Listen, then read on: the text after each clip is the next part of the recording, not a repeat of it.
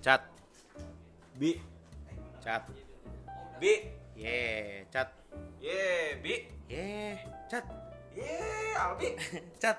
Albi. Cat. Bi. Cat. Bi. Cat. Bi. Cabi. Acara bicara bersama Icat dan Albi. Halo semuanya, teman-teman semua. Apa kabar? Semoga kalian semua baik-baik aja. Di sini kita mau memperkenalkan diri. Kita adalah Cabi. Siapa sih Cabi? Cabi itu adalah acara bicara bersama Icat dan Albi. Di sini ada Albi, di sini ada Icat. Oke. Sebelumnya kita mau terima kasih dulu nih sama kalian semua para pendengar podcast. Karena tanpa kalian kita hanyalah orang yang bodoh ngomong sendiri. Berdua. Jadi mungkin di sini gue pengen jelasin sedikit dulu ya. Cabi itu apa sih? Iya, boleh. Cabi itu sebenarnya singkatan dari acara bicara. Berarti Icat dan Albi, it rhymes. Tapi topik yang kita angkat di sini akan seputar hal-hal yang sangat relate untuk anak muda, terutama pada umur-umur quarter life crisis ya katanya. Quarter life crisis bisa dibilang dari start sebelum 20 tahun sampai ada juga yang sampai 30 tahun ya. Jadi sebenarnya sih kita pengen memotivasi anak muda di mana keberhasilan itu adalah sesuatu yang perlu diperjuangkan. Kalian kalau misalnya merasa suatu saat kalian gagal, itu namanya pembelajaran. Yeah. Gimana sih cara improve dari kesalahan yang telah kalian buat selama ini? Iya, betul. Apa sih langkah yang bisa kalian ambil? Sebelum kalian melakukan langkah itu, lebih baik kalian melakukan research dulu nih. Iya. Yeah. Ya sih. Nah, untuk orang-orang yang malas baca, sebenarnya kan intinya baca tuh adalah belajar paling bener ya. Iya. Cuman baca tuh belajar yang paling bener, tapi nggak banyak orang yang mau baca karena ya capek. Baca tuh capek sebenarnya. Yeah. Mungkin itu ada hubungannya juga dengan teknologi sekarang ya. Iya. Yeah. Karena menurut gue belajar, gue personally gue dari kecil nggak suka banget baca. Kenapa? Nggak tahu, pusing. Oh. Soalnya gue kalau gue nggak bisa baca ini gue nggak tahu masalahnya apa, cuman ada momen di mana gue kalau baca misalnya let's say satu paragraf, gue baca paragraf pertama itu kalimat pertama, gue nggak sabar untuk lanjut ke bagian akhir dari ceritanya gitu loh. Jadi gue bisa lompat ke akhir, lompat ke tengah, baru gue baca pelan-pelan, dan itu makan waktu lama banget. Gue cukup orang yang susah fokus sih. Jadi cara gue belajar selama ini adalah dengan mendengar, baik itu dari TV, dari berita, gitu. Dari manapun. Contohnya salah satunya gue belajar bahasa Inggris. Gue belajar bahasa Inggris itu gue les sih. Ya basically gue ambil les di beberapa tempat les yang sangat terkenal lah dulu zamannya. Ada ILP, ada EF gitu kan. Nah di sana gue belajar justru ya basicnya aja yang sebenarnya bisa ambil dari pelajaran di sekolah. Kalau di sekolah belajar bahasa Inggris. Tapi semua hal bahasa Inggris yang gue sekarang bisa sampai ya alhamdulillah sih jatuhnya gue udah lumayan bisa berinteraksi secara langsung dengan orang asing. Oh seriously? Ya kan? Nah, like you were able to speak in English, right? Aduh pengen gue bakar. Nah tapi intinya sebenarnya itu semua gue belajar dari mana tau gak Chan? Dari mana? Gue belajar malah dari nonton film. Tapi banyak juga sih yang belajar dari nonton film gitu ya. Gue nonton film bahasa Inggris gitu, gue ambil subtitle bahasa Inggrisnya. Plus dulu gue suka banget dengerin lagu. Gue nggak pernah nyari liriknya. Kalau sekarang lirik tinggal Google dari HP kan. Dulu mohon maaf nih HP Nokia gitu, gimana caranya kan? Gue lebih sering sih cari dari lagu itu. Jadi gue dengerin, terus gue tulis liriknya sendiri sampai bener. Itu justru yang bikin gue bahasa Inggris bagus. Gitu. Terus kita mau bahas apa sih nih? Topik pertama ini mungkin lebih ke perkenalan kali Cat ya? Iya, perkenalan. Nah, di episode pertama ini mungkin kalian akan lebih banyak mengenal tentang Albi. Albi itu siapa sih? Walaupun tadi udah dijelasin sama Albi, gue tuh orangnya seperti ini. Tapi belum sih, belum jelasin.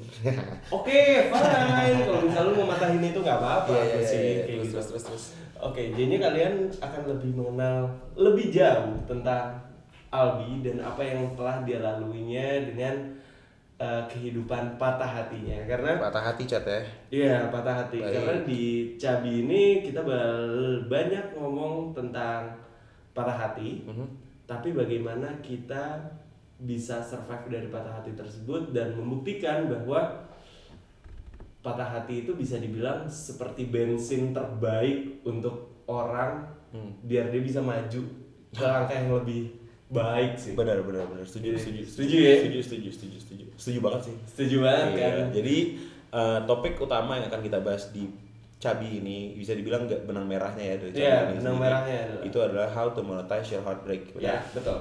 Jadi ya yang kata Ica tadi bilang juga sih, itu fuel terbaik sih. Kalah tuh Pertamina. Oh gitu. Waduh. Pertamina bayarin. Nanti mau disensor atau enggak? Enggak usah. Saya siapa sih yang marah sama kita? Mulai juga baru. Iya. Jadi mau dari siapa nih, Chat? Dari gue dulu berarti. Kan tadi gue nanya tentang lo. Oke. Tanya dong. Oke. Bi, ini gue mau nanya ke lo nih, Bi. Jadi udah mulai serius nih, udah mulai serius nih. Kita ngomongin masalah serius, Bi. Kayak gitu. Kadang soalnya rocker juga manusia, Bi. Oh, iya, oke terus. Oke, Bi. Gue mau nanya apa tuh? Lo sebelum ini, sebelum berada di posisi saat ini ya, kita nggak bilang posisi kita apa ya, nggak bisa bilang bahwa posisi kita udah di top, nggak kayak gitu. Nggak bisa sama sekali lah. Nggak bisa sama sekali kayak gitu. Tapi kita harus akuin, dengan kita lihat ke belakang apa yang udah kita laluin, kita cukup boleh berbangga diri. Iya nggak sih, Bi? Bukan ini sih, gue lebih ke harus sih, kalau nggak mau. Iya, karena ada poinnya tuh. Menurut gue bangga dengan diri sendiri, dengan apapun dilakukan tuh harus. Karena gue percaya kalau kalian sebagai pendengar ataupun seperti gue dan Albi harus menghargai apa yang sebetulnya kita miliki dulu. Betul ya. Banget. Oke, Bi, gue yakin banget karena kita ngomongin masalah patah hati. Gue mau nanya ke lo, kapan terakhir lo patah hati, Bi? Oke, lucu nih. Ngomonginnya tuh patah hati masalah apa ya? Kayaknya gue mau nanya lo tentang cinta, boleh nggak, Bi? Boleh sih sebenarnya, boleh aja. Gak tapi masalah. Ada hal yang mau di share atau enggak? Ya entar kita lihat aja ya. Kita lihat aja ya. Tapi perjanjian, podcast ini nggak boleh di-cut. Nggak boleh di-cut. Oh, jadinya berat, bos. Jadinya lo keluarin apa yang ada di mulut lo dengan sesuai dengan ada yang di kepala lo ya. Oke, insyaallah. Ya, okay. Kita perjanjian nggak ada yang di-cut. Biar orang-orang gentleman agreement dulu, salaman. Gentleman agreement. Oke. Siap ya? Oke, baik. Kapan terakhir kali Aldi patah hati? Patah hati itu berarti kita ngomong cinta ya tadi ya? Ya kan tadi ngomong cinta. Ya, boleh nggak gue bridging dulu? Boleh. Ya kan? Jadi gini, patah hati gue seumur hidup kalau masalah cinta tuh sebenarnya cuma sekali. Hah? Sekali. Lu kan playboy banget. Pala lu jedang, gendut gini. Yakin. Lu kan badan lu six pack gitu. Gak ada hubungan nih, hati merinto. Jadi gini, Pak, patah hati gue pertama kali. Kenapa gue bilang pertama kali? Kenapa gue bilang cuma sekali? Karena emang gue pacaran seumur hidup cuma sekali, men. Serius lu, Bi? Serius. Sekali. Sesekali itu lama lagi, hampir 4 tahun. Wow, gila, pacaran sekali, terus langsung pacaran 4 tahun. Ngapain aja tuh? Sebenarnya lebih ke apa ya? Gue tuh bisa dibilang manusia yang sangat hopelessly romantic, tau gak sih lo orang kayak gitu? Gue suka, contoh ya, dengan bentuk gue kayak gini, genre film yang paling gue suka romcom. Oke, ya, gue juga suka sih, tapi maksudnya. Berarti lu pecinta Adam Sandler juga dong? Oh parah, men. Oh, Adam Sandler. The best. Yeah. Film yang sangat menginspirasi. Gua? Fan dari Adam Sandler. Adam Sandler kalau misalnya secara hidup gue klik pasti. Klik, oke. Iya benar sih. Tapi kalau misalnya lebih ke cita-citaan, itu bukan cita-citaan sih. Apa sih namanya? Judulnya sorry gue lupa, yang dinyanyi. Endingnya itu dinyanyi di pesawat, apa? Oh, Wedding Singer. Parah sih. Itu parah sih. Itu gila sih. Okay. Kalau misalnya gua sebetulnya memaknai cinta itu kayak 50 First Date ya. Iya. Yeah. Dulu ketemu lagi, lupa lagi tuh orang. Itu yang namanya cinta tulus, coy. Kalau boleh tahu lu apain tapi lupa mulu. Harus ingetin diri sih, agak lupa tuh kayak gitu. Memaknai sebuah cinta yang tulus itu kayak 50 First Date. Oke, gimana tuh? Atau mau dibahas di topik lo? Di bagian gue dong. Okay, tapi kan gue lagi mau nanyain lo. Berarti lo orang yang hopelessly romantic kayak Adam Sandler di film Wedding Singer, tapi lu orang yang juga cukup takut nggak bisa memanfaatkan waktu dengan orang yang lu sayang seperti di film Click. Setuju, persis. Kayak gitu. Iya. Ini nggak ada skrip ya teman-teman semua. Ini nggak ada skrip sama sekali. Dan kita nggak pernah ngomongin tentang Adam Sandler sebelum ini. Iya benar. Dan gak tau kenapa itu sangat menjelaskan sih. Ini parah ya, parah ya, gila. Icat emang gitu. Biasa aja. Terus. Ya kebetulan kita di sini ada kameramen lah ya di sini ya. Kameramen ya. Iya. Enggak perlu gimana HP lu GR aja begitu. Oh iya, maaf. Enggak tahu emang tim kita kayak gitu enggak usah dipedulikan. Perjanjiannya dia enggak boleh ngomong. Baik. Terus. Dengan keadaan diri lu yang sangat hopelessly romantic. Sebelum kita ngomongin patah hati lu, hal romantis apa yang pernah lu lakukan kepada pasangan lu yang cuma satu ini? Okay. Tapi sebetulnya gue mau nanya, lu pacaran sama doi pertama kali sebelum lu itu kapan tuh? Maksudnya itu awal kuliah lah 2000. Awal kuliah lu main 12 ya. Cuy, SMP lu enggak jadian sama orang berarti? Enggak ada. SMA? Enggak ada. Ya sebenarnya ada. Cuman kan kita ngomongin pacaran serius ya berarti. Oh, pacaran serius cuman, berarti baru sekali. Heeh. Soalnya kalau dulu tuh aduh, gue tuh orangnya sangat grogi kalau cewek-cewek gitu. Apa-apa coba-coba gue enggak grogian orangnya kalau cewek. Hah? Grogian, gue timpuk loh. Grogian pak. Jadi gue bahkan dulu suka banget sama misalnya ya adalah crush zaman SMA gitu ya. Itu kalau misalnya udah ngobrol, udah MSN tuh zaman dulu. Oh iya. Oh MSN ya. Ada mantan gue yang lu. Iya nggak usah dibahas tuh. Ya kan, gue lebih kalau MSN gitu ada tuh sebenarnya dulu. Oi. Ngobrol tuh udah kayak orang akrab gitu. Tapi pas ketemu nih, gue kalau bisa di tempat di sekolah nih zaman dulu, kalau bisa nggak ketemu sama dia. Kalau ketemu gue kabur, gue cari rute lain, yang penting gak ketemu. Groginya hancuran parah gitu. Wah, separah itu. SMA lu kayak gitu. Bahkan pacaran SMA pun gue pacarannya grogian. Gue enggak berani pegangan tangan depan umum. Terus kok ya udah sekedar enggak berani pegangan tangan depan umum. Yeah. Berarti enggak depan umum abis dong tuh cewek sama lu. Enggak, jujur enggak, men. Jujur enggak. Oke. Demi Allah enggak. Allah. Terus ya itu kan SMA. Ya udah, gue berpacaran ya itu. Terus tadi lu nanya apa sih romantis terus? Iya. Untuk kok satu orang ini kayak gitu. Berarti SMA lu enggak pernah ada kayak ngasih coklat pas Valentine itu? Ada lah. Cuman paling jijik nih, anjir nih paling jijik sih. Apa betul? SD, men. Hah? SD, bos. Gila lu SD.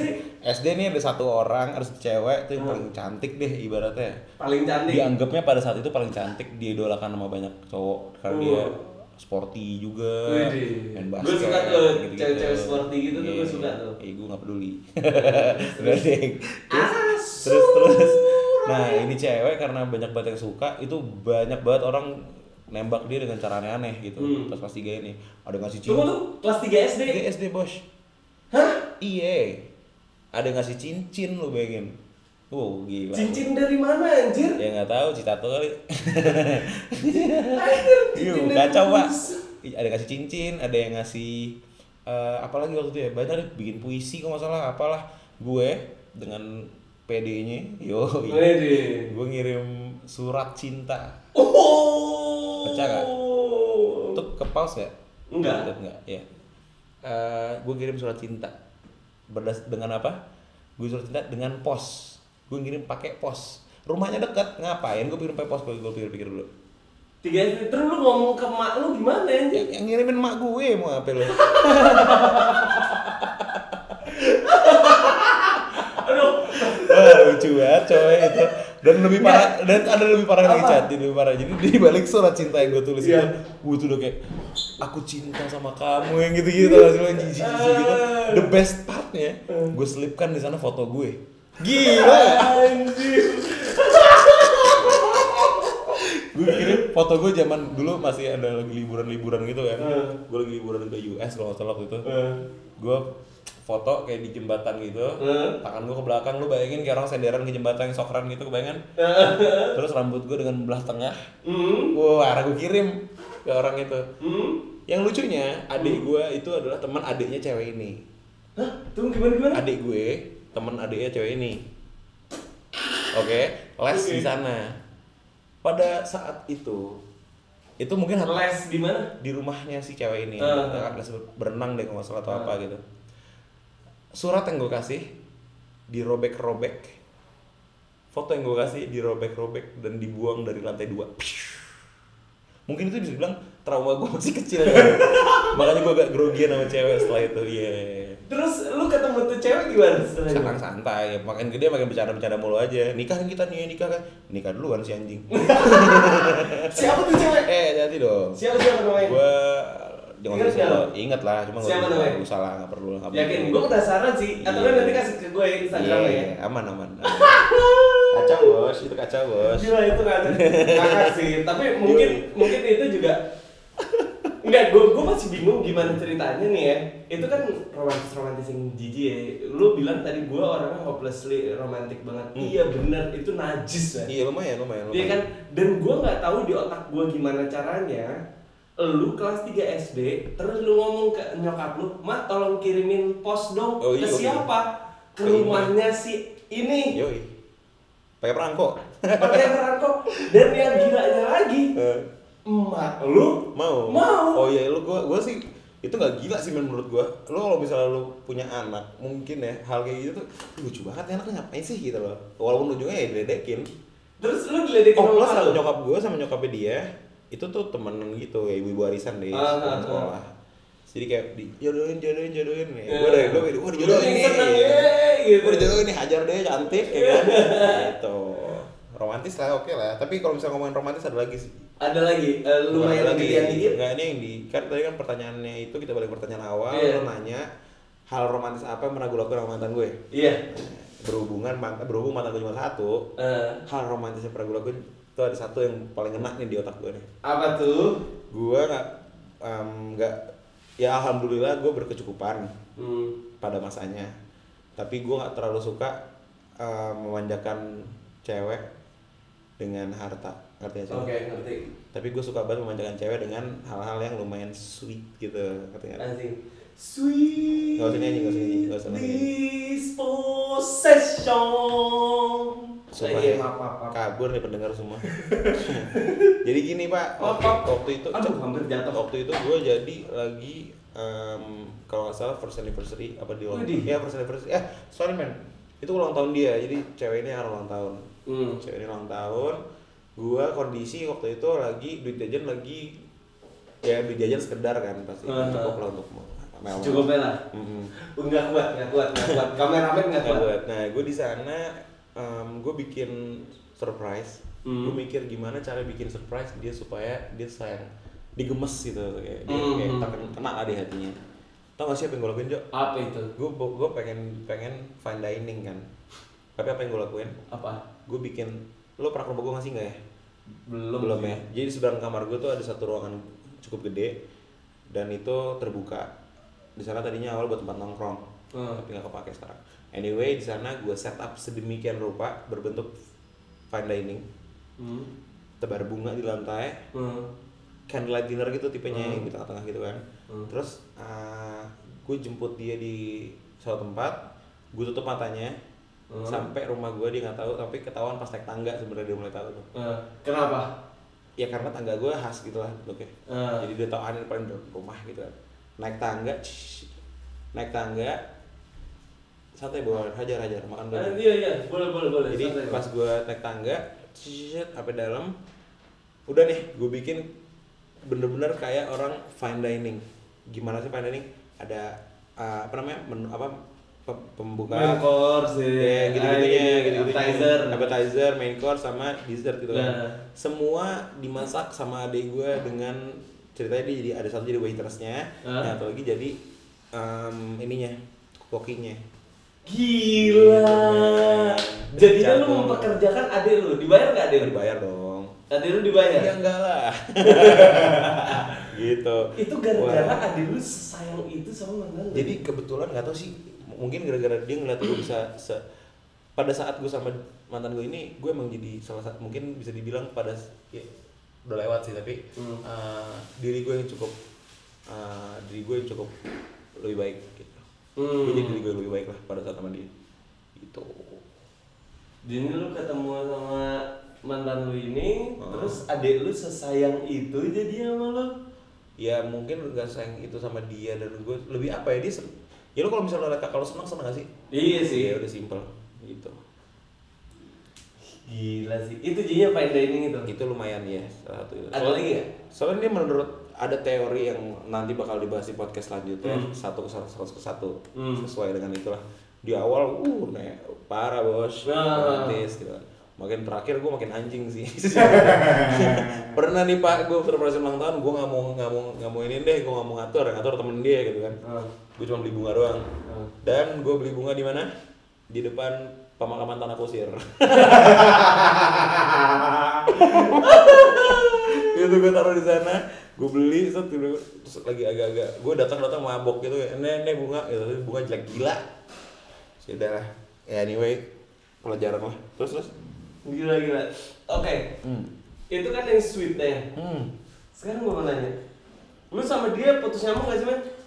Putus nyambung nggak sih? Di akhir iya, tapi pas lama pacaran 4 tahun itu enggak. Enggak ya? Di akhir tuh ya lu ngerti lah, ini udah kayak bakal putus nih gitu. Gitu. Berarti selama lu ngejalanin bareng dia, itu banyak hal yang ya bisa dibilang kayak susah seneng bareng-bareng lah. Oh iya jelas. Iya kan? Terus kenapa dia menjadi patah hati terbesar lu? Selain bukan karena dianya yang pertama ya? Iya. Karena gini Pak, kalau misalnya kan gue kejadian itu di 2012, which means itu tahun kedua kuliah. Lo lagi under development parah lah. Under development. Ya, bangun rumah lo. Tapi ya nggak sih men, lo tuh pribadi lo tuh masih ini banget. Masih fragile. Iya, bukan fragile lah, gue bilang begitulah. Cuman ya gimana ya? Lu 4 tahun, lu dari zaman masuk kuliah, habis lu udah mulai mikirin serius hidup, sampai lu harus mikirin serius skripsi, lu bareng satu orang gitu. Jadinya udah lebih ke arah kebiasaan. Berarti lu sayang sama kebiasaan kalian berdua bukan sama orangnya? Mungkin bisa dibilang kayak gitu ya, sekarang gue bilang kayak gitu ya. Baru lu sadar akan hal itu kali ya? Jadi gue bukan takut ke yang... Ibaratnya kalau nih gimana ya, gue tuh lebih takut kehilangan diri gue yang pada saat itu daripada kehilangan dianya, ngerti gak sih? Make sense gak sih? Make sense sih sebetulnya, make sense. Geli sih tapi ya udah. Terus, gila, Icat loh orangnya sangat bacot tapi diem. Bukan masalah itu sih, tapi maksud gue, lu jadi apa ya? Gue bisa bilangnya kayak, oke, lu patah hatinya saat itu. Sekarang gini, gue mau nanya deh, selama lu sama dia nih kan, 4 tahun ini pernah selingkuh sih? Waduh. Dan itu lu nyesel gak selingkuhnya? Enggak. Karena lu gak pernah selingkuh? Pernah, tapi gak nyesel. Gak nyesel gue. Dia tahu selingkuhnya? Ketahuan. Karena tau gak, justru ketahuan selingkuh. Begitu lo ketahuan, terus dianya masih mau sama lo, itu baru gue langsung anjir gue salah nih gitu loh. Salah kalau gue nyakitin orang gitu loh. Jadi nyeselnya nyakitin kali ya. Iya, nyeselnya lebih nyeselnya chance, enak. Anyway, terus namanya juga laki-laki, tapi tenang aja gue orangnya sangat setia ya, gak kayak Aldi. Branding terus Berarti setelah lu ngejalanin hidup sama dia selama 4 tahun ya Bi, lu merasa kayak begitu deket dong? Iya abis. Terus, nah apakah ada permasalahan, gue gak nyebut antara lu berdua ya, ada gak yang buat kalian berdua kenapa selesai gitu? Padahal kan ini lu selingkuh di maafin nih, istilahnya enak banget tuh ya. Gue juga mau kayak gitu. Sorry potong. Tapi kadang-kadang gue mikir juga sih, dimaafin tuh menurut lu mungkin nggak sih itu bisa jadi senjata dia? Gue keep nih, ya gue santai. Tapi gue saat gue selingkuh, gue waktu udah maafin gue. Oh iya. Make sense nggak sih? Make sense. Gila. Make sense juga. Make sense. Sekarang itu pikiran gue. karena itu yang terjadi dengan gue gitu loh. Itu terjadi dengan gue ya. Waktu itu gue istilahnya gini sih, kalau gue waktu itu kasusnya dia yang begitu. Terus gue yang kayak lo nyimpen. Enggak, gue malah gini, kalau misalnya gue waktu itu nih si orang yang gue sayang waktu itu dia begitu, tapi dia nggak ngaku, terus tapi lu udah tahu, tapi gue udah tahu, dan men, lu ngegituin seorang brengseknya gue gitu, istilahnya kadal mau dikadalin, istilahnya kadal mau dikadalin, terus naga kan, dikadalin, iya gitu. Naga mau dikadalin, kan jadi kayak, ya udah. Gue pleter aja, gue diemin juga, ya kan? Oh ya udahlah, nggak apa-apa. Gue bilang kayak, ya udah selama belum di, gue punya prinsip ini, selama belum ada di depan mata gue kejadian dan gue tahu semua faktanya, gue masih maafin. Tapi gue udah tahu ini slanky man, kayak gitu. Masa naga mau dikadalin kan kayak tolol gitu. Nah, tapi gue keep kayak gitu. Waktu gue ada masalah nih, gue selengki kayak gitu. Gue sengaja, emang gue sengaja selengki karena gue pengen ngetes kayak gitu. Gue sengaja selengki, dia bilang wah anjing lu banget. Gue balikin, yang nggak ngaku dulu siapa? Gue bukan maksud ngomong kayak ngungkit-ngungkit yang dahulu ya. Tapi waktu gue nanya ke lu nggak pernah jawab dan gue biarin masalah itu gitu aja. Sekarang gue kayak gini, kenapa? Berarti waktu itu bener dong. Diem doi. Kayak gitu. Bisa jadi itu mantan lu nggak iyain biar kalau misalnya dia selingkuh, dia aman dong. Gue sering baca strategi bisnis sih, bukan strategi pacaran. Sorry. Nanti gue ajarin deh gimana caranya ngambil hal-hal seperti itu. Anyway, terus ada pertanyaan lagi nggak nih? Iya ada. Itu tadi aja belum jawab kayak gitu. Ada hal lu selingkuh dimaafin, iya kan? Berarti masalah itu kan lebih besar daripada hal itu karena menurut gue ya. Masalah dalam hubungan paling besar itu adalah perselingkuhan. Kenapa gue bilang perselingkuhan? Berarti sebetulnya ada di salah satu antara kita nggak bener-bener sayang. Nggak setuju. Bisa aja bosan, kan ada waktunya.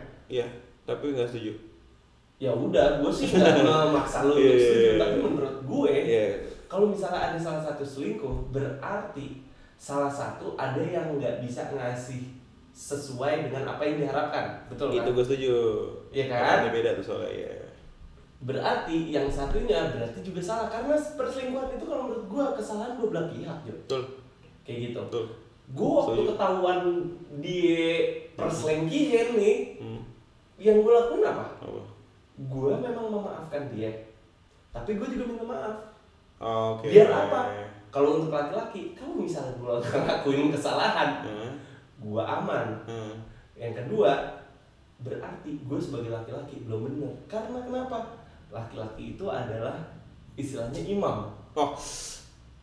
Instead of imam, gue lebih setuju ngomong gini. Laki-laki pemimpin. Salah. Apa tuh? Dalam hubungan itu kalau gue nangkap gini, bukan dalam hubungan, dalam semua hal. Laki-laki itu adalah penyebab, perempuan itu adalah akibat. Iya, gue setuju sih. Gue setuju. Iya nggak sih? Lo punya anak nih. Anak lo itu adalah akibat dari perbuatan laki-laki cewek dong, iya nggak sih. Terus misalnya dia jadi orang, cewek jadi seorang ibu yang baik itu pasti karena dipimpin oleh seorang yang cukup yang luar biasa, ya kayak gitu. Gue setuju itu suatu hal yang oke untuk kita omongin. Tapi quotes ya tadi boleh. Itu boleh tuh quotes nanti diinget-inget kali ya Bian. Bi, kita ngomongin masalah ya tadi perselingkuhan segala macam. Sekarang berarti masalah lu lebih besar daripada itu, Bi. Iya, betul. Kalau misalnya gue boleh tahu, Bi, apa yang ngebuat lu bener-bener patah hati? Karena ya perselingkuhan aja gak ngebuat lu patah hati. Setuju. Gitu loh. Perpisahan lu inilah yang ngebuat lu patah hati. Betul. Kayak gitu. Nah, kenapa nih? Kalau misalnya istilahnya, why-nya kenapa nih? Why-nya kenapa? Bukan istilahnya, tapi why-nya kenapa. Buat pendengar, sorry banget. Icat kalau bridging emang panjang banget kadang-kadang. Iya, maaf. Emang suka kayak gitu. Gue soalnya bangun jembatan dulu baru sungai. Baru gue belum panjang nih jelasin lagi. Iya, maaf. Jadi gini nih, gue mau jawab ya. Gue itu bermasalah sebenarnya awal masalahnya itu dari bulan keempat pacaran. Kaget nggak lo? Bulan keempat. Yoi. Jadi bulan keempat gue melakukan. Icat pura-pura nggak tahu. Jadi bulan keempat pacaran ini gue melakukan suatu kebodohan anak kecil yang gue nyesel banget apa sekarang gue lakuin. Yang ini cukup menjadi bom waktu dalam hubungan ini gitu. Kenapa lu nggak tahu kalau misalnya lu berdua beda keyakinan? No, ini dia yakin lu enggak atau lu yakin? Enggak, bukan beda keyakinan. Soalnya gini, satu itu juga salah satu contoh dari bom waktu dalam hubungan yang menurut gue beda agama. Tapi sama keyakinan nggak sih kalian berdua? Sama lah. Sama ya? Sama lah. Oh iya, kira nggak soalnya gue ngeliat mantan lu kan bentuknya kira gitu ya. Dan mantannya Aldi nih luar biasa cantik, man. Sumpah gua nggak bohong. Gua aja naksir dulu, tapi gua sadar diri lah, kakak kelas gua, terus ceweknya Aldi, udahlah kalah hidup gue kayak gitu loh. Jadi iya, boleh lagi ya? Boleh. Itu kejujuran gua sama lu tadi. Ya kan? Mantan dia sumpah cantik banget. Banyak sih yang ngomong. Iya, Aldinya aja beruntung. Tapi jujur ya, gua justru nih intermezzo sedikit. Ngomongin dia cantik, dia cantik banget sih emang. Dia cantik banget. Tapi gua lebih suka di zaman dulu daripada sekarang. Jujur gini, ini selera-seleraan ya. Iya. Gua di angkatan lo, itu kan ada primadona-primadonanya yang termasuk mantan lo. Betul. Iya kan? Dari semua ini, sebetulnya selera gua itu mantan lo. Iya. Kayak gitu. Emang. itu beneran beda aja gitu loh. Parah men. Jadi dia tuh punya, kalau menurut gue kayak ada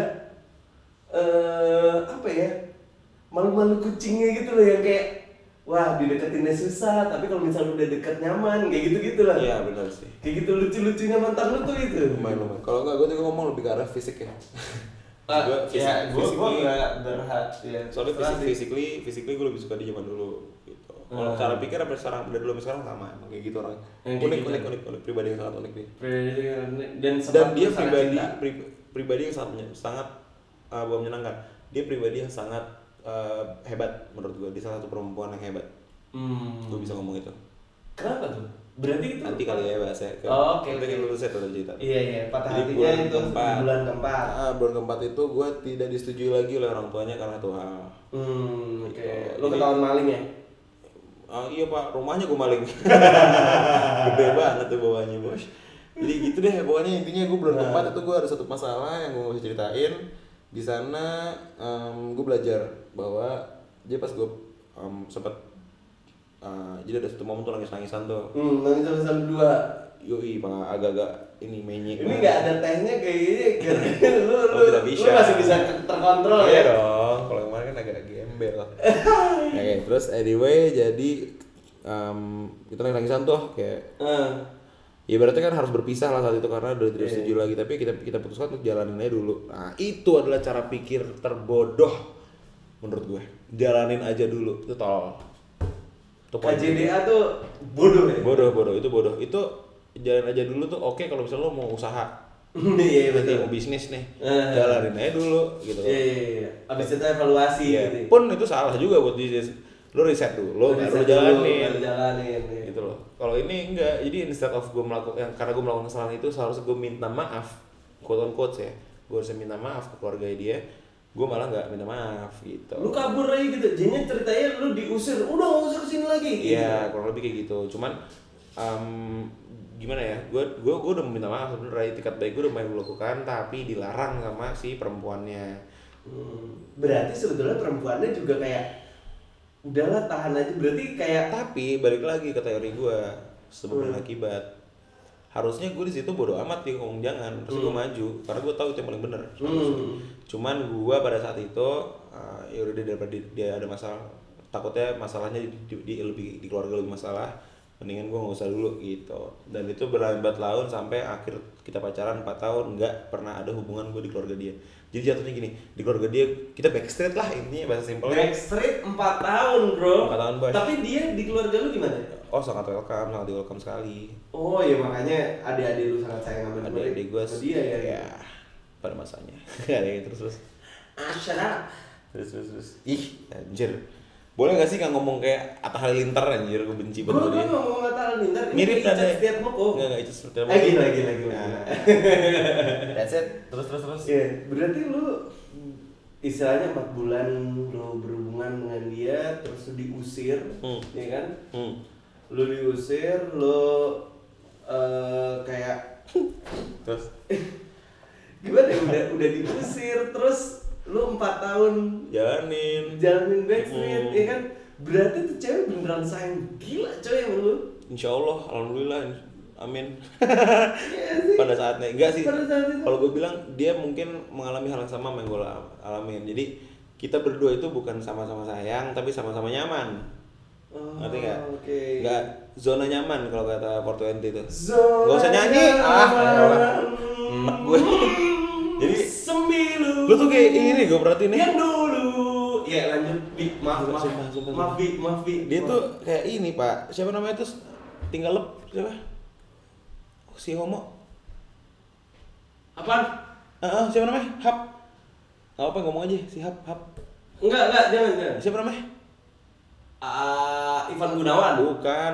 Saiful Jamil. Asli lu ke Saiful Jamil, dikit-dikit nyanyi, suara gue lebih bagusan dikit kayaknya. Gak tahu. Ya, serah deh. Terus berarti lu selama 4 tahun lu Backstreet. Dar putusnya itu gimana dan kapan tuh? Oke, jadi gini, kalau dibilang hasil gue kenapa putus, gue bisa bilang putusnya itu bukan karena masalah yang tadi. Cuma masalah selingkuh bukan, masalah orang tuanya juga bukan. Itu kan lebih ke obstacle dalam hubungan aja. Iya, obstacle dalam hubungan lah. Tapi kalau misalnya putusnya itu lebih ke pendewasaan sih, anjay. Soalnya kalau dibilang pendewasaan bener banget, gue bayangin gue di akhir kuliah tuh. Di akhir kuliah dimana gue udah alhamdulillah dapat kerja pada saat itu. Dan gaji dengan gaji cukup lumayan untuk fresh graduate ya. Iya. Gue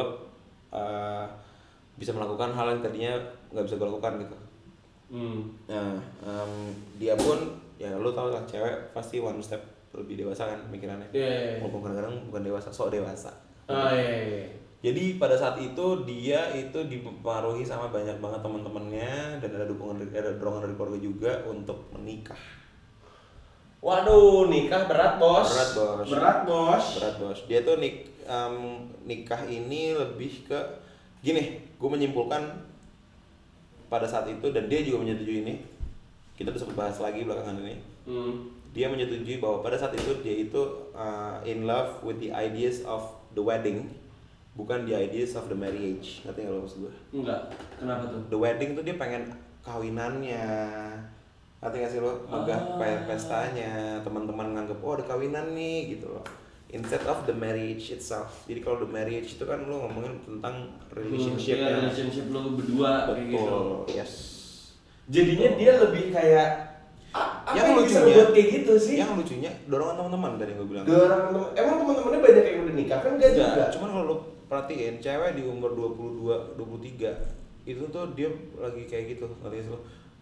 Ini bukannya gue merendahkan kaum wanita ya, cuman kan kaum wanita sekarang udah banyak banget yang sukses ya. Maksud gue banyak banget yang udah mandiri kadang-kadang lagi, tapi banyak banget juga yang pada umur segitu itu udah mikir gini, gue setelah selesai kuliah ini apakah gue harus kerja, apakah gue menikah? Ngerti gak lo? Karena dengan menikah itu lebih aman. Iya. Secara status dan secara finansial gitu. Ya berarti mereka capek kali ini nanya kapan nikah? Plus tau gak sih sebenarnya menurut gue ngedukung orang pikiran cewek-cewek kayak gitu apa? Apa? Adalah orang yang melebay-lebaykan nikahan, ngerti gak sih? Orang yang kalau misalnya lihat pada saat itu tuh nikahan siapa yang ditayangin di layar TV banyak banget ya? Disiarin Pangeran Charles. Pangeran Charles William. Oke lah kalau misalnya pangeran di sini yang lokal ada yang kayak gitu tuh dulu. Raffi Ahmad ya kalau nggak salah ya, Raffi Ahmad sama Najwa. Iya. Itu tuh lumayan bikin cewek secara nggak langsung gue yakin banget dalam bawah sadar tuh yang kayak gitu-gitu yang kayak gila ternyata nikahan tuh bisa semewah ini ya gitu loh, ngerti gak sih? Gitu. Tapi lu nggak menyalahkan Raffi Ahmad? Gue nggak menyalahkan. Cuman gue menyalahkan cara pikir.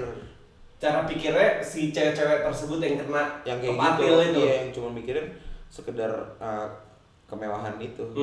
Sebenarnya pernikahan itu bukan tentang mewah pada saat pesta, tapi adalah mewah ketika lu pulang kerja, lu ketemu di rumah, lu ngeliat anak lu ke jalannya itu lebih kayak adem gitu lo. Menurut gue lebih gitu sih hubungan antara dua orang ini. Jadi ketenangan batin, Pak. Jadi instead of lu mikirin harta tuh bisa dicari, men.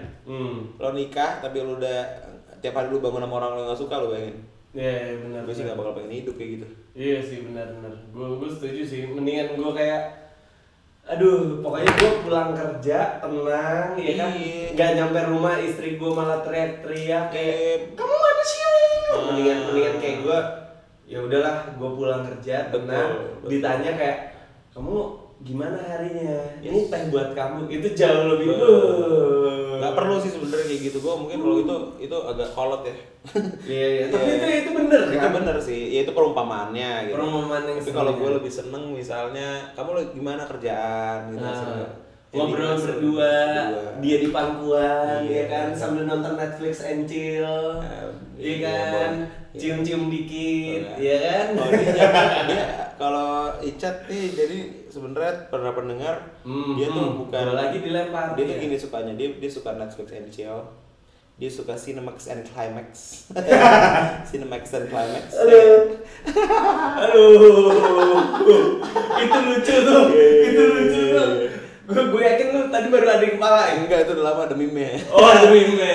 Gue manusia meme. Iya. Ya udah tuh udah kejawab tuh ceritanya berarti. Gue patah hati, yang bikin gue putus kan? Yang bikin gue putus adalah proses pendewasaan. Proses pendewasaan dari lu berdua berarti. Ya. Yeah. Tapi setelah lu putus, apa yang lu lakuin, Bi? Wah, dangdut pak. Waduh, enggak gitu. Tapi kan enggak apa-apa, materi kita ini kan how you monetize your heartbreak, setuju kan? Berarti itu adalah salah satu titik balik dalam hidup lu berarti kan? Jadi bener sih. Jadi gue how to monetize ya. Jadi gini, gue nggak bisa ngomong kalau sekarang gue udah sukses. Iya benar. Gue bisa ngomong tapi kalau sekarang gue adalah orang yang berpikiran lebih sukses daripada dulu. Secara pikiran gue lebih sukses dari dulu, lebih hidup istilahnya ya? Iya, dulu tuh gue belum manusia deh ibaratnya. Gue dulu masih anak manja aja, cuman manjain, bahkan sama hati diri sendiri aja manja gitu loh. Jadi gini, yang gue lakukan pada saat itu, gue terjerumus lah dalam beberapa hal. Gue putus, itu kan karena udah mulai kerja, intinya gue mabuk-mabukan lah setiap hari. Aduh, mabuk-mabukan ini itu nggak sehat. Ya gimana pak, anak kecil. Gue bayangin gue pas lulus itu ada momen gue nggak pulang selama beberapa hari. Terus langsung kurus badannya. Pulang agak kurusan. Ya pasti gitu lah. Serius sampai segitunya. Ada momen kayak gitu, sumpah. Dan itu nggak fun, justru yang gue lakuin malah gue otak gue gak jelas gitu loh. Keinget terus gitu ya? Iya ada momennya lah pas. Ya lu kan, ya gimana ngomonginnya, bebas gak sih podcast ini, bebas ya? Ya bebas lah, orang punya lu juga. Gimana ya? Oh iya bener juga. Soalnya gini pak, mungkin bisa, lu ganti kursi deh, gue emosi lama-lama. Maaf. Jadi mungkin gini, dilupakan, oh enggak. Setiap high, ya kan, setiap high yang lo dapat itu pasti ada konsekuensinya kan. Iya betul. Nah pas lagi konsekuensi yang lagi lo, pas konsekuensinya itu bereaksi, terus gue side effect dari yang lo apa konsumsi itu bereaksi, itu cuman lo sama diri lo sendiri yang bisa kontrol. Iya betul. Dan gue salah satu contoh orang yang nggak bisa kontrol sama sekali. Gue jadi apa kebodohan lo? Apa kebodohan lo? Maksudnya? Ya kebodohan lo saat ini kan saya dari hari. Saya mau jelasin. Oh iya makasih. Potong mulu ya, Bos. Jadi gini, tadi gue bilang konsekuensinya kan. Yeah. Konsekuensi yang gue itu adalah gue jadi orang yang sangat insecure. Gue mikirin banget kata-kata orang. Gue mikirin banget orang mikir apa tentang gue. Dan lebih parahnya lagi, gue jadi mikir apakah gara-gara gue orangnya kayak gini ya gue ditinggalin. Ngerti lu? Gila lu jadi kayak ngontrol hidup orang ya. Ngontrol hidup orang. Iya, kan lu jadi kayak di pikiran lu sebetulnya ya bukan karena lu tapi bukan, yeah. Tapi lu kayak jangan-jangan gue ditinggalin gara-gara gue ini nih. Wah, gue gini gara-gara ini nih kayak gitu-gitu kali. Iya, itu mindfuck banget, Pak. Asli. Itu mindfuck. Mindfuck. Ada momen juga gue ngerasa film apa sih? Filmnya Jim Carrey?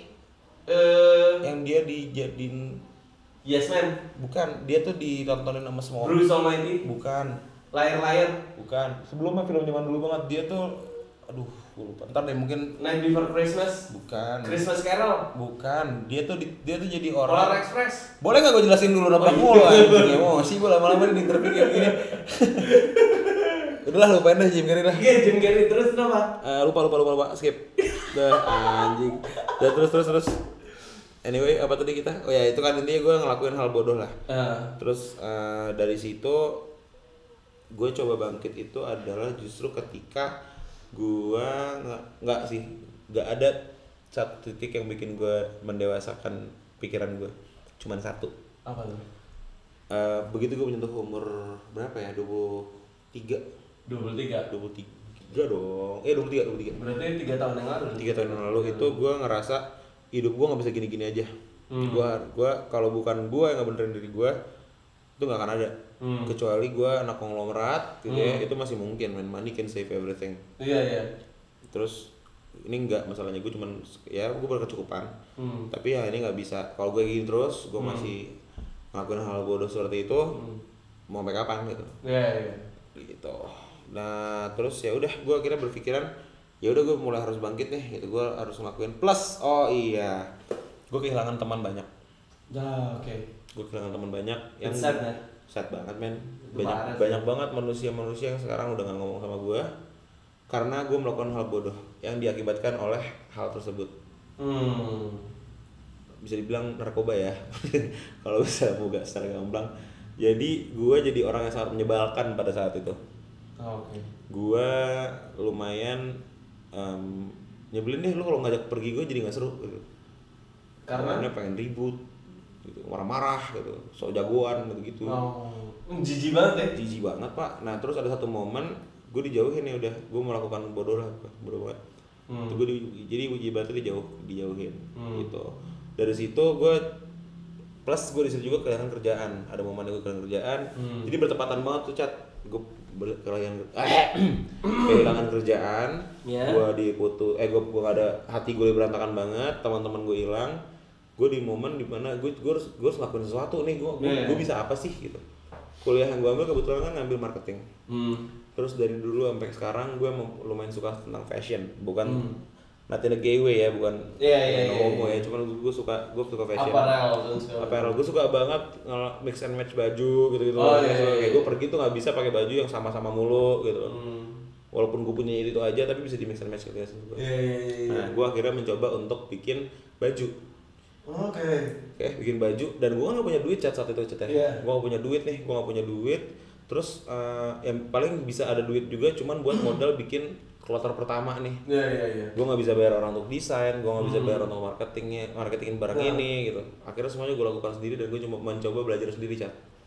Seorang gue dalam jangka waktu 2 bulan gue belajar Photoshop. Photoshop tuh hal yang paling, dulu tuh gue paling malas kalau disuruh belajar, dan gue pelajarin sampai gue alhamdulillah cukup bisa lah dibilang. Gue ngeluarin sekitar 2-3 desain sih bikin baju itu, dan cukup oke respon dari orang-orang. Cuman balik lagi gue kerjainnya sama temen, terus ada clash lagi lah, perbedaan visi aja gitu. Kayak gitu, tapi ya mungkin bisa dibilang gini sih, gue sama lu Bi, kenapa kita bisa dibilang kita ketemu baru 2 minggu yang lalu kali ya Bi, ketemu laginya gitu, dan kita langsung kayak berpikiran oke deh kita buat ini cepet itu kayak gitu. Satu-satunya adalah kita pernah ngerasain yang ya rock bottom bareng-bareng. Terus kayak ya kita bounce back kayak gitu. Betul. dari patah hati tersebut kayak gitu. Nah berarti Bi, dari semua kecewaan lu dan gagalnya lu di hidup di percintaan ya kan, saat lu ngebuat clothing yang lu tadi ceritakan itu, walaupun respon dari orang-orang baik gitu, gimana respon dari si dia? Itu mungkin belum nyampe situ sih topiknya. Gue bisa itu bahas ntar di akhir, karena itu akan jadi gongnya lah menurut gue. Gitu. Berarti cuman lu mau tau sesuatu lu juga, baju gue bikin namanya tuh dulu feature tense. Kenapa? Karena gue masa depan. Iya betul. Karena gue segitu nggak maunya ngeliat ke belakang pada saat itu. Feature tense. Jadi kan feature tense itu dalam grammar untuk menjelaskan hal yang terjadi masa depan. Akan terjadi dan sudah terjadi. Gitu. Jadi gue mikir ke situ. Gitu. Dan poin-poin yang gue jelasin itu gue cukup agak. Lu perhatiin sesuatu, gue bisa nulis puisi kayak kemarin. Kaget nggak sih lo sebenarnya gue bisa nulis kayak gitu? Sebetulnya gini sih. Jadi gue tahu lo, dan gue tahu lo orangnya memang melankolis kayak gitu. Tapi gue nggak tahu ya mungkin gini ya, teman-teman gue dan orang-orang di sekitar gue tahu gue adalah seorang penulis gitu loh, startnya adalah seorang penulis, akhirnya gue bisa melakukan ya gini-ginian kayak gitu. Tapi lu Bi, kayak gitu, gue tahu lu adalah, kalau misalnya pendengar bisa ngebayangin ya, Albi is the real bad boy and douchebag. Tai lah, serius. Gini ya, enggak, lu harus akuin Bi, lu itu gak jelek-jelek banget ya. Alhamdulillah. Kayak gitu ya. Lu enggak jelek-jelek banget. Enggak, lu ganteng anjing. Gue marah. Oke. Okay. Gue yang jadi emosi beneran. Nih ya, lu bakal ngerasain lu pergi ke klub bareng Albi atau ke lounge dia bareng Albi, orang bakal ngeliat dia dulu karena gaya dia stylish. Dia punya duit, dia kelihatan orang kaya. Kayak gitu loh. Tapi jadi lu bakal ngeliat dia kayak ada orang mas strong abis man, dia tuh real douchebag, real bad boy kayak gitu lah, ngebuat cewek-cewek tuh bisa kayak anjing gila Albi keren banget kayak gitu, itu bisa banget Albi kayak gitu. Tapi lu kalau misalnya kenal dia lebih jauh, dia adalah orang yang sangat rapuh. Tapi anjing ya, penjelasan lu, lau lebih shock, asli lebih banget agak ya. Tapi ya kan lagi lebih gitu ya bro. Kan ini ya theater of mind aja. Theater of mind, tapi bener loh Bi, kayak nih Albi tuh adalah orang yang bisa kelihatan sama orang bisa senggol bacok. Tapi kalau misalnya lu kenal sama dia, dia bisa kayak bro, gue lagi galau lo bro, kayak gitu, itu jijik banget Albi tuh. Itu Albi jijik banget. Dan gongnya kemarin adalah ketika Icat, gue jarang banget nge-share ini sebenarnya ke orang tentang puisi itu ya. Iya itu puisi lu bagus kan, nanti gue bakal bacain puisi lu. Insya Allah, terima kasih. Jadi gue kasih ke Icat, terus kayak gue kaget juga dengan respon Icat gitu. Ini serius lo nulis? Iya, serius. Mau gimana sih tuan? Ya udah anyway. Ya gitulah. Tadi kan ngomongin baju ya tadi ya. Iya, ngomongin baju. Jadi si baju gue itu juga menurut gue cukup apa namanya Cat kalau memperumpamakan? Apa? Memperumpamakan. Bahasanya apa kalau dalam sastra? Aduh gue lupa. Ya itulah pokoknya. Gue menggambarkan semua yang gue rasa itu lewat baju itu gitu, desain itu. Jadi menurut gue tuh hal yang bikin orang jatuh tuh sebenarnya lust, nafsu, itu apa namanya, tuh gue bikin bajunya tentang ya gitulah, anyway kayak gitulah, gitulah emang ada artnya dikit gitu, karena bapak gue emang orangnya agak gitu. Tapi itu belum berhasil lah ya bajunya. Kan gue bilang tadi gue clash, abis itu yaudah gue cabut. Gue tuh kadang, nah itu kebiasaan buruk gue juga Cat. Jadi ini karena kita melakukan satu bisnis bareng ya, tolong ngingetin gue kalau gue udah ke arah sana. Jadi gini, gue udah mulai merasa gak sevisi, itu yang harusnya hal bisa diomongin. Nah gue, begitu gue udah gak sevisi dan gue udah gak suka sama orang sedikit aja, gue cabut deh, lo ambilnya semua gitu. Gitu, nah tuh baju gue tuh lumayan sebenarnya orang sampai bilang, "Bi, lu kenapa berhenti sih, bagus banget gitu." Tapi gue ngerasa kayak udah gue bisa bikin lagi tersendiri gitu loh. Ya tapi berarti itu balik ke kedewasaan ya gitu. Ketemu istilahnya gini, ketemu partner bisnis, ketemu partner usaha, itu kayak jodoh-jodohan kayak gitu loh. Iya, betul. Iya kan? Gue tahu ini kita masih baru sih, Bi. Tapi bisa dibilang gua sama Albi ini ketemu di saat kita biasanya sama-sama tidak sadar. Luar biasa, kurang lebih begitulah. Kurang lebih begitulah. Tapi kita sama-sama tahu bahwa kita punya passion yang sama, gitu loh. Kita punya ketertarikan dalam dunia yang sama. Betul, setuju. Nah, kita harus terima kasih atas passion kita ngebuat video sih sebetulnya. Setuju. Ya kan, kalau misalnya waktu itu gue lagi nggak ngebangun perusahaan ini bertiga sih sama temen gue, tapi maksudnya gue kan mulai semuanya sendiri gitu. Mulai sendiri, terus gue nyari partner yang bisa gue ajak untuk jadi tamu gue. Awalnya mulanya Albi adalah tamu gue. Gue jadinya sebelum punya Cabi ini bareng Albi, gue ngebuat podcast sendiri. Sampai akhirnya gue memutuskan oke, gue stop podcast gue yang ini karena gue memutuskan untuk gue bakal mulai semuanya dari awal lagi sama Albi. Benar. Kayak gitu. Dan ya bisa dibilang sekarang works well ya man ya. Alhamdulillah sampai sekarang works well kayak gitu, dan kita harap sampai ke depannya juga kita bisa terus berhubungan baik dan menciptakan banyak lapangan pekerjaan buat orang-orang di sekitar kita. Amin ya Allah, amin ya Rabbal alamin. Dan bisa dibilang berarti pendewasaan lu itu yang buat lu turn back dari hidup lu gitu ya, Bi? Iya, banget. Mau langsung ke situ ya? Boleh? Iya. Okay. Jadi gini, ini mungkin agak gong ya dan sedikit agak. Jadi setelah gue putus itu, gue nyobain nih Pak jalanin yang tadi gue bilang, gue bikin baju, gue bilang sini kerja ini. Gue nyari banget apa sih yang gue suka gitu loh. Apa sih yang gue suka, dari situ gue coba list, gue suka ini. Kelebihan gue tuh apa sih? Gue bisa kayak gini.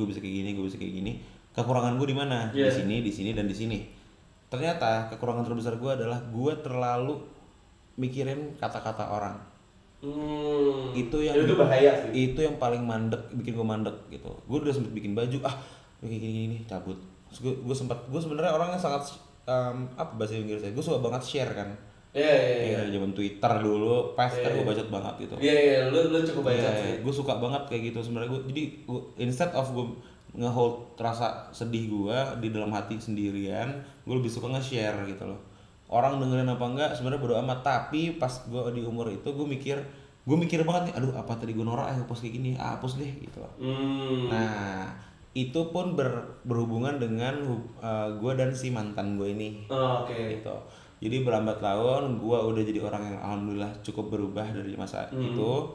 Gue udah kerja yang stabil, saya itu gue udah kerja di satu perusahaan besar sekarang. Iya, besar banget sih perusahaan lu, gue nyasar cuy kalau perusahaan situ. Alhamdulillah di situ gue pun menjabat sebagai di posisi yang udah cukup bagus. Menurut gue itu gue udah puas di situ. Gue udah oke nih, daripada dulu nih udah improve banget. Akhirnya gue cobalah cerita sama perempuan ini. Ternyata nggak cukup buat dia. Ngerti nggak lo maksud gue, poin gue? Dia butuh Maserati, dia butuh Ferrari, dia mungkin nggak, dia cuman gini. Kan orang cara pandangnya beda-beda ya. Sekarang kita harus menghargai itu sih. Gue menghargai dia kayak gitu. Yang salah adalah, itu breakdown lagi gue saat itu. Gitu. Yang salah ternyata adalah lo mikirin lo ngelakuin sesuatu buat ngebuktiin ke orang, itu salah. Itu salah. Cuman dua menurut gue yang perlu lo buktiin adalah, dan ini adalah dua orang yang bakal cuman seumur hidup sayang sama lo, cuman dua orang ini. Tau gak siapa? Siapa tuh? Orang tua dan diri lo sendiri. Cuman dua menurut gue yang lo harus buktiin. Gak perlu lo buktiin ke orang lain. Lo gak perlu pengen dianggap ABCD sama orang tuh. Lo alah, mereka tuh datang kalau butuh. Udah itu udah hal manusia gitu, manusiawi. Nggak ada orang yang nggak ada maunya, cuman orang tua lo dan diri lo sendiri. Kalau lo nggak bisa sayang sama diri lo sendiri, kalau lo nggak bisa sayang sama orang tua lo nggak lagi hidup. Itu sih poin gue. Berarti sekarang lo udah merasa jauh lebih baik daripada yang dulu. Ya. Lo siap untuk berbagi dan bisa dibilang bukan berbagi sih.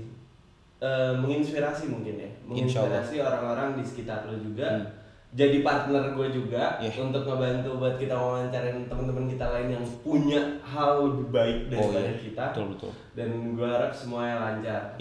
Dan sebelum gue tutup wawancara bersama Albi di Cabi yang pertama ini, nanti bakal ada waktunya tentang gue dan gue memberikan kesempatan buat Albi untuk interview balik gue kayak gitu, dan ya fine lah, kalian boleh dengerin dari sudut gue atau sudut Albi mana yang menurut kalian lebih cocok, karena ya hal-hal seperti ini kan cocok-cocokan ya. Kayak gitu, kita tidak pernah memaksa kalian untuk mendengarkan, tapi kami menganjurkan kalian untuk mendengarkan. Oke. Bener sih, tapi gue agak ralat sedikit, boleh gak? Boleh dong. Kita gak maksa kalian buat dengerin, karena menurut gue wajar lah, siapa sih ini orang dua ngoceh gitu kan. Cuman gini, kita bukannya memaksa, tapi kita sangat menghargai kalau kalian dengerin ini. Dan betul. Kita akan sangat seneng kalau misalnya ternyata ini berfaedah. Bermanfaat. Dari kata-kata. Maaf, hampir jatuh lagi dari kursi. Ini kalau kalian bisa ngebayangin ya, dari tadi gue berusaha untuk nata cerita gue supaya bener, tapi depan gue kelakuannya astagfirullahaladzim. Untung nggak puasa gue. Ya kan. Anyway, sekian sih kurang lebih yang bisa gue share hari ini. Mungkin di depan hari gue bisa share lebih dalam lagi. Thank you banget kalau udah kalian dengerin, dan semoga ada poin-poin yang bisa diambil, walaupun yang positifnya sedikit tapi yang negatif lebih banyak. Kalian semoga bisa mempelajari kalian bisa relate dan kalian bisa tahu apa sih dampak dari hal-hal buruk yang gue lakuin gitu loh. Ya, dan mudah-mudahan nggak terjadi lagi langkah-langkah buruk. Semoga tidak ada ya. Amin ya Allah. Amin ya. Mudah-mudahan Albi bisa sehat terus karena amin. ya gimana ya? Ini kan kita bareng-bareng nih bangunnya. Kalau misalnya gue sendirian, gue pusing juga gitu, ya kan? Oke, thank you for listening to our podcast. This is Chabi. Acara bicara bersama Icat dan Albi. Ya, nextnya bakal ada bicara bareng gue dan juga teman-teman yang lain juga. Yep. So, gue mau potong sedikit, Cat. Boleh. Kita ada satu tagline menurut kita itu yang gue mau masuk tagline. Tenang. Kita ada satu tagline yang kita pengen share dan kita akan selalu ngomongin ini karena menurut kita ini adalah poin yang sangat bagus buat topik yang akan kita angkat. Ya. Yeah. Apa sih, Cat? Don't be a prisoner of your past. Cause it's just Thailand. Sorry. Apa? Tagline-nya adalah Don't be a prisoner of your past. Cause it's just a life lesson, not a life sentence. I'm Icat Setiatmoko. Dan Albi Mardani. Signing out. This is Chabi. Acara bicara bersama Icat dan Albi. Selanjutnya bakal ada ngobrol-ngobrol bareng Icat. Dan kalian yang mau share ke kita, jangan lupa kalian bisa aja coba kontak kita via DM di Instagram @cabipodcast atau kalian bisa kirim email juga di cabipodcast@gmail.com. Ya, betul. Kalian bisa tulis aja di sana misalnya bang kita mau curhat, bang kita mau cerita, bang kita mau nge-share itu. Anonim boleh. Anonymous kita boleh dan kalau misalnya kalian mau share kalian siapa juga boleh. Kalian mau promosiin produk kalian silahkan. Nanti kita tinggal cincai-cincayan. Yeah. Oke. Feel free to contact us di yang tadi udah gue sebutin di Instagram dan email. Oke, I'm Icat Setiatmoko dan Albi Mardani signing out. Peace. Bye bye. Cheers. Roda.